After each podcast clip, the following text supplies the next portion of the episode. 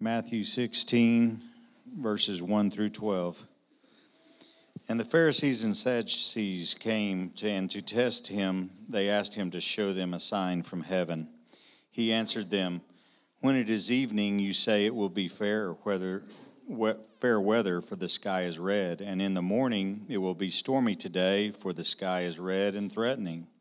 You know how to interpret the appearance of the sky, but you cannot interpret the signs of the times. An evil, evil and adulterous generation seeks for a sign, but no sign will be given it, given to it, except the sign of Jonah. So he left them and departed. When the disciples reached the other side, they had forgotten to bring any bread. Jesus said to them, Watch and beware of the leaven of the Pharisees and Sadducees. And they began discussing it among themselves, saying, We brought no bread, but Jesus is aware of this. Said, Jesus, aware of this, said, O you of little faith, why are you discussing among yourselves the fact that you have no bread? Do you not yet perceive? Do you not remember the five loaves for the five thousand and how many baskets you gathered, or the seven loaves for the four thousand and how many baskets you gathered? How is it that you fail to understand that I did not speak about bread? Beware of the leaven of Pharisees and Sadducees. Then they understood that he did not tell them to beware of the leaven of bread, but of the teaching of the Pharisees and the Sadducees. This is the word of our Lord. Thanks be to God. Pray with me. Father, thank you for the privilege of getting together publicly around your word, united by you, Christ. Um, thank you for your word. Thank you that you are a God who has spoken to us and guides us. Lord, thank you for the gift of our voices, which we can lift together in praise. And thank you so much for these kids that you've blessed us with. Be with our time now and guard us from distraction um, help us to be attentive to your word. Help us to hear your voice this morning. Be with me as I speak. It's in Christ's name we pray. Amen. All right, y'all can have a seat. And good morning. If I were to ask what makes a good and healthy relationship, I think most of us in here would say love and trust and mutual respect. And I'm betting that few of us would say admonishment, right? What even, does that word mean? To admonish someone is to give someone a warning.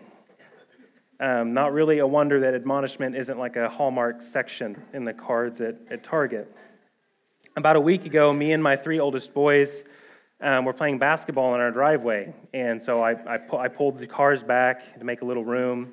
And I looked each of them in the eye and I said, if the ball goes into the street, you don't get it. You come to daddy and let daddy get it. A car could hit you. Don't go into the street. And with two of the three that I was playing with, this was about a 90 second process of me telling them what to do, having them repeat it back to me. But with one of the three, this was about a seven minute process. And that, that one is my daydreamer, Shepherd. Shepherd has an impressive talent of being somewhere else in his mind. He, uh, he likes to be on the moon. In body, he is here. Somewhere else, he is he's somewhere else entirely. And as I tried that afternoon to get on his level and look him in the eyes and convey to him what I was trying to tell him, every time I would open my mouth, the eyes would glaze over, and back he went to the moon. And then I would say, Shepherd, you know, and he'd come back, and we went back and forth like this for about five minutes. I do this because I, I love my sons. I don't want them to get hurt. So I warn them of the present dangers that exist around them. Warning or cautioning or admonishing, as the Bible refers to this, is vital to relationships. It's vital to our discipleship in the church. If we are taking discipleship seriously, then we are warning one another of the dangers present in each other's lives. Paul instructs us in Colossians let the word of Christ dwell in you richly, teaching and admonishing one another in all wisdom. And again in his letter to the Thessalonians, admonish the idle, warn them, encourage the faint hearted. Today we see our Lord exemplify this as he gives a warning to his disciples. The religious leadership of this day was dangerous. The Pharisees and the Sadducees were not good guys who just were a little misguided, they were snakes. John the Baptist refers to them as a brood of vipers. Jesus calls them blind guides, whitewashed tombs that appear beautiful on the outside, but on the inward are dead and unclean.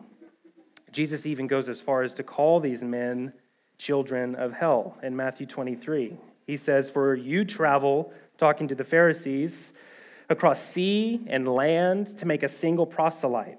But when he becomes a proselyte, you make him twice as much a child of hell as yourselves. These men had influence, they had authority, and they were evil, and they were dangerous.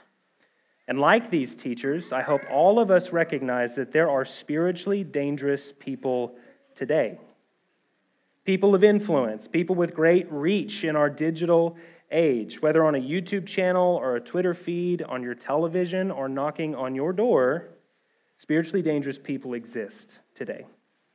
They pose as shepherds, shepherds, they pose as prophets, when in fact they are wolves and waterless clouds. They are false teachers and they deceive thousands. Jesus wants us to beware of false teaching. I'm just going to say that on the outset. That is the center of this text. Unfortunately, broods of vipers are still around today, but our God loves his children and is swift to warn us of the present dangers that exist around us. So, before we hear Jesus' warning, let's first observe these enemies of Christ. Go with me to, to verse 1. And the Pharisees and the Sadducees came, and to test him, they asked him to show them a sign from heaven. As we continue as a church to move through Matthew, these uh, interactions that Jesus has with the Pharisees and with the religious leaders really will only grow in frequency and intensity. It's only going to get worse from here. Look just one chapter back, and you see that the Pharisees have not been gone for long. They are increasingly concerned about Jesus, and now they're joining forces with the Sadducees uh, against him. The Pharisees and the Sadducees were two groups making up the Jewish leadership of this day.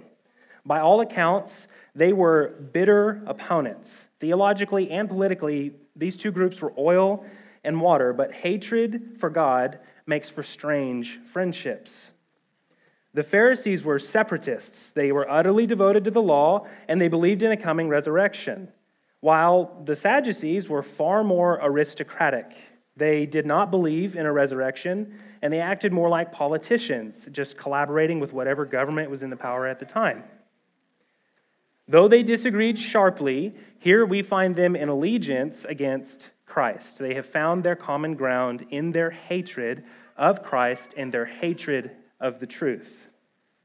They come to Jesus and they just ask him for a sign from heaven, as if one more sign that they haven't yet seen is all they need to be convinced, as if they were willing to be convinced at all. Never mind John's proclamation of Jesus before them. Never mind Nicodemus in John's gospel, who actually comes to Jesus by night and admits that they know that he is, a, he is from God, because nobody could do these works apart from God. Never mind Jesus' teaching in the sermon, which left them astonished. Never mind the 4,000 and the 5,000 men fed, not including the women and children with just a few small loaves and a fish. And never mind the lame, the blind, crippled, mute, and many others who were all healed by Jesus. It is abundantly clear that the Pharisees and the Sadducees were quite unwilling to admit who Jesus really is, regardless of the heap of signs that he has already provided them. It is abundantly clear, oh, I'm sorry, they are more willing, in fact, to say that his power comes from Satan, if you remember, than God himself. Turn over to Matthew 12 with me, real quick. Matthew 12, 22. Matthew 12, 22. And keep your finger on this chapter because we're going to come back in a moment. Matthew 12, 22. He says, Then a demon oppressed man who was blind and mute, was brought to him. And Jesus, he healed him, so that the man spoke and saw. And all the people were amazed and said, Can this be the son of David?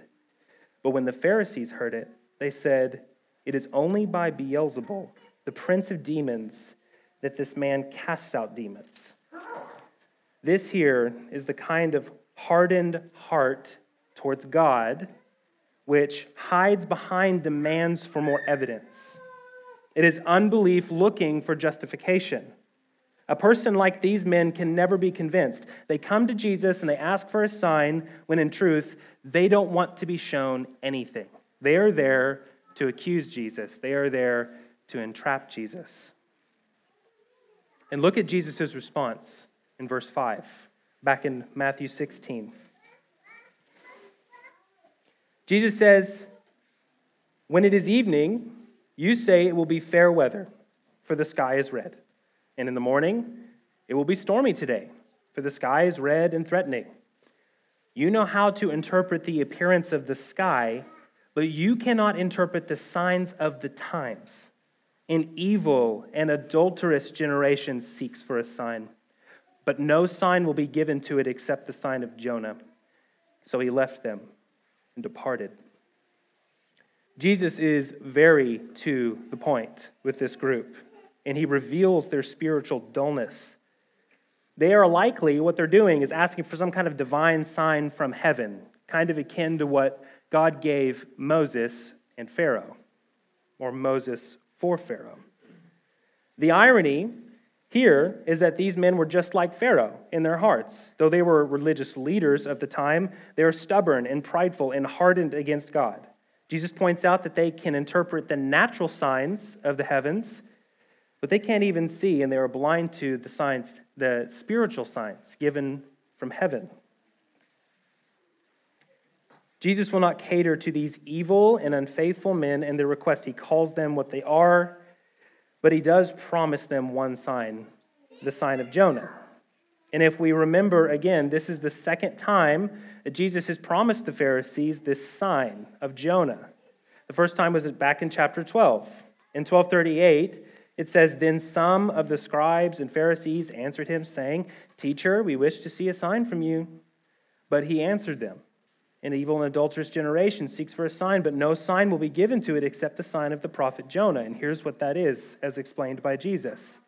For just as Jonah was three days and three nights in the belly of the great fish, so will the Son of Man be three days and three nights in the heart of the earth. Jesus says, Jesus is saying that the sign he is going to give them is his resurrection. Destroy this temple, and in three days, I will raise it up, he said about his own body. And when Jesus was raised from the dead, it should have secured their faith. But if it didn't, then it sealed their condemnation. In fact, that is also true for us and everybody. To believe that Jesus was raised from the dead is to secure faith, but to deny his resurrection is to seal condemnation. Do you see now or are you starting to see why these teachers, this type of teacher, is so dangerous? See, they deceive real people. Um, false teaching is never isolated, it's never um, inconsequential. It's never just somebody theorizing to people with little consequence. False teaching, in false teaching, real people, real people are deceived, and real people are hurt. And the, and the stakes are eternal here. And Jesus rebukes these spiritual teachers, quote unquote, for their refusal to recognize the signs right in front of them, and he lays them exposed as they are evil and adulterous towards God. And then he leaves them. And now we turn to the next part of the text. Text, a warning from Jesus to his own disciples. Go with me to verse 5 from chapter 16. When the disciples reached the other side, they had forgotten to bring any bread. And Jesus said to them, Watch and beware of the leaven of the Pharisees and the Sadducees. And they began discussing it among themselves, saying, We brought no bread. Mark's telling, the Gospel of Mark, his telling of this story excuse me, informs us that they actually had one loaf of bread with them. So the disciples are in a bit of a panic. They've got at least 13 people in this boat. They get to the other side, and they are concerned that they have failed to bring what was necessary for their trip. And they are so concerned that they actually miss what Jesus is telling them, which is far more important. They completely miss the point when Jesus offers his warning using the illustration of leaven. Jesus says, Beware of the leaven of the Pharisees and Sadducees, and they think, What leaven? We don't have any leaven, we don't have any bread. In our Wednesday morning study, it came up several times how ridiculous this was of the disciples to be concerned about bread with Jesus in the boat, with Jesus among them. They are so consumed with physical needs that they completely miss Jesus' warning about far more important spiritual needs. Even though Jesus has just demonstrated his ability to feed thousands of people with next to nothing, they saw that with their eyes. But before we are too hard on the disciples, are we not like this at times? Are we not? How quickly do we forget the provision of God? How often are we blinded by our anxiety about finances or work or school or food or clothing? We're so blinded by these things that we actually forget God's perfect provision and we miss his presence with us. We are like these disciples. Jesus, in his grace, in his compassion, in his patience, just clarifies. He clarifies what he means. He does not leave us alone in our ignorance, but he speaks and he corrects with what is true, despite our concerns, despite our forgetfulness, and despite our little faith. Look at verse 8.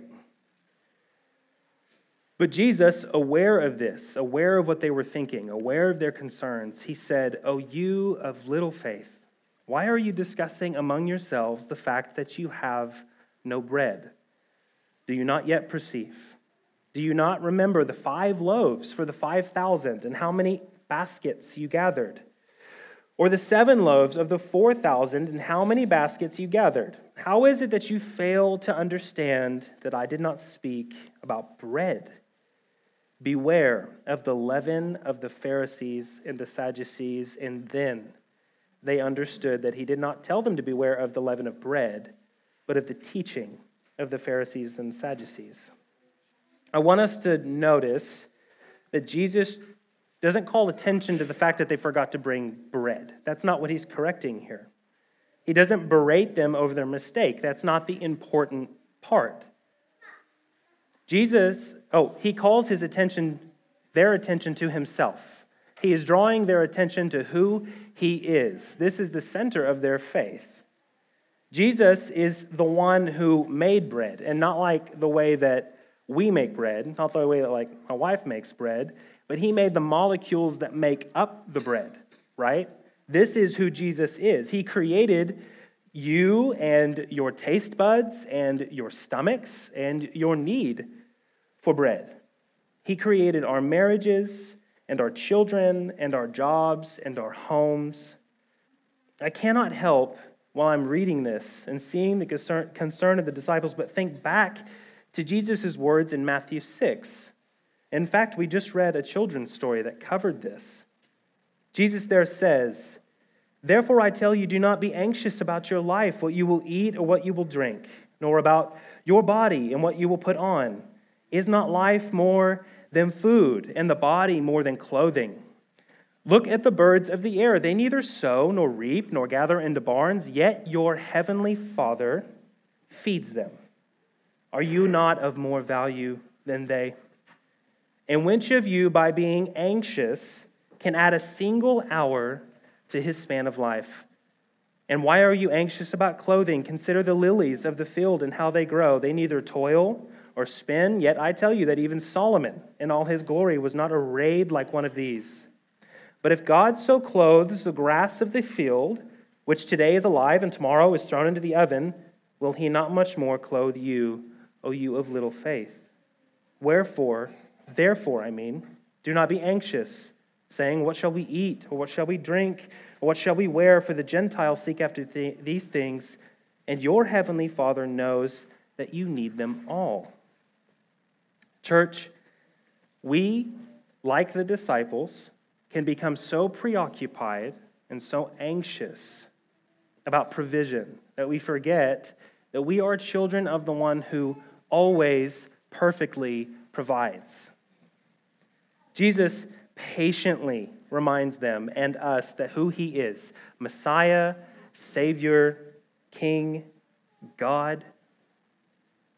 And it's then that they realize with clarity that his warning is not about bread, but it's about something far more threatening the teaching of the Pharisees and the Sadducees.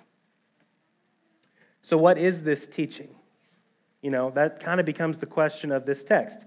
How do we articulate it so that we may watch for it and take Jesus' warning seriously? Simply put, the leaven Jesus warns of is false teaching which leads to unbelief. Fundamentally, these serpents, the Pharisees and the Sadducees that Jesus contended with here, are lying about God. That's the fundamental thing that they're doing. And they're doing it just like their father, the great serpent, all the way back in the garden did to Eve when he said, Did God really say? People have lied about God since Satan first did in the garden. And these falsehoods, this kind of teaching displayed by these men, is not confined merely to the realm of theology and religion, right? Lies about God and assumptions, wrong assumptions about God, are everywhere from our subtle TV commercials promising transcending joy if you buy a car, which is absurd, to the blatant denial of God in conversations around sexuality and gender today. We are living in a time where we are relentlessly bombarded with false teaching. And if we are not aware and we are not on guard, it will work in us like bad leaven dulling our hearts, leading us to unbelief. Bad teaching is like radiation poisoning. All right? It takes a little bit over a long course of time, years of just a little bit, and it leads to cancer. And by unbelief, when I say dulling our hearts and leading us to unbelief, I mean those quiet lies and whispers that come from your heart. You have a bad day at work, you get in a fight with your spouse, and out of the heart, comes, if God really loved me, this would not happen. That's unbelief. You're alone, at home, or somewhere, and that website beckons you, and you think, just one more time won't hurt. That's unbelief. There's no way that God can fix my marriage. There's no way that God can save my parents. I have no purpose in life. God doesn't really care about me. All unbelief. Christians experience this. Ask anyone in here who has been a Christian for some time, and they'll tell you. We have a host of examples in the Bible of people struggling, fighting against, wrestling with unbelief, lies about God. Jesus' warning to his disciples is a warning for us. Beware of the leaven of the Pharisees and the Sadducees. Beware of false teaching, lies about God. So, a couple of points of application, and then we'll conclude. Number one, the only weapon that we really have against lies is truth. That's it. This is actually how Jesus triumphed over Satan himself in the garden. He quoted Deuteronomy three times. I mean, Jesus had all the power to call down a host of angels. He could have rebuked him into another galaxy, but he quotes scripture, Deuteronomy, three times. We are sorely mistaken if we think we have a fighting chance against the lies of Satan if we do not know the word. We have to know what is true to recognize what is false. Jesus wants us to be aware of false doctrine, so we have to know true doctrine. It's the way that this works. It's like light driving out darkness. You have to have light. So, men, be men of the word, and women, be women of the word. Parents in this room, let's be parents of the word. Let's raise our kids up in the word. This is the only way we can fight lies. Number two, just like the disciples, we will lose sight of Jesus. Christians, all, will face spiritually dull times and seasons. And if that's you right now this morning, and there very well may be people in here facing a similar season, then there's no better time for you to come back to Jesus than right now. Right now. You don't have to dress yourself up. You don't have to fix anything. Jesus will not be standing there with folded arms, tapping his toe. He is there with open arms, like the father of the prodigal son, and he wants you back. There is grace untold. He is bigger than anything you are facing and sweeter than any treasure or lie of this world. He is actually what your heart is longing for. Final point this fight against lies does not happen on an individual basis, but a communal basis. God has given us the church. You have a group of people lying in this story, the Pharisees and the Sadducees. You have a group of people being warned about the lies. And every one another and commandment of the New Testament assumes community. We're not supposed to go at this alone. If you are isolated, you will be more susceptible to the lies that Satan is dealing out 168 hours a week. So if you don't have community, there's plenty of places around here to find it. Jesus is so sweet to us and so patient with us in our, in our dullness, like what we see here with the disciples. And I'm pretty wowed by Jesus' patience with both, both with the Pharisees and the Sadducees and with the disciples, that he rebukes one and gently corrects the other, and we need it. Warnings and admonishment are vital. Are vital to discipleship, they're vital to the, vital to the Christian life, and they're vital to our, our, our well being as Christians. Let's pray. Father, you have warned us, and there are many more warnings in the Bible. And Lord, I pray that you would help us. You would help us, Lord, to, to realize your grace, to realize that this isn't about us nailing it. This isn't about us doing this perfectly, week in and week out. Lord, this is about your grace and your love and your kindness, which know no bounds and no mercy. And I pray that you would help us in this room to feel, to feel your love, to feel affection for you. And Lord, Deliver us from temptation and lead us not. Lead us not into temptation and deliver us from evil. As we prayed earlier, as we recited earlier, we need your help to do this work. We need your help to heed your own words. So, by your Spirit, strengthen us. By your word, correct us and lead us, Lord. Thank you for your church, for the privilege of getting involved in a community united around you. Thank you that we don't have to go at this alone.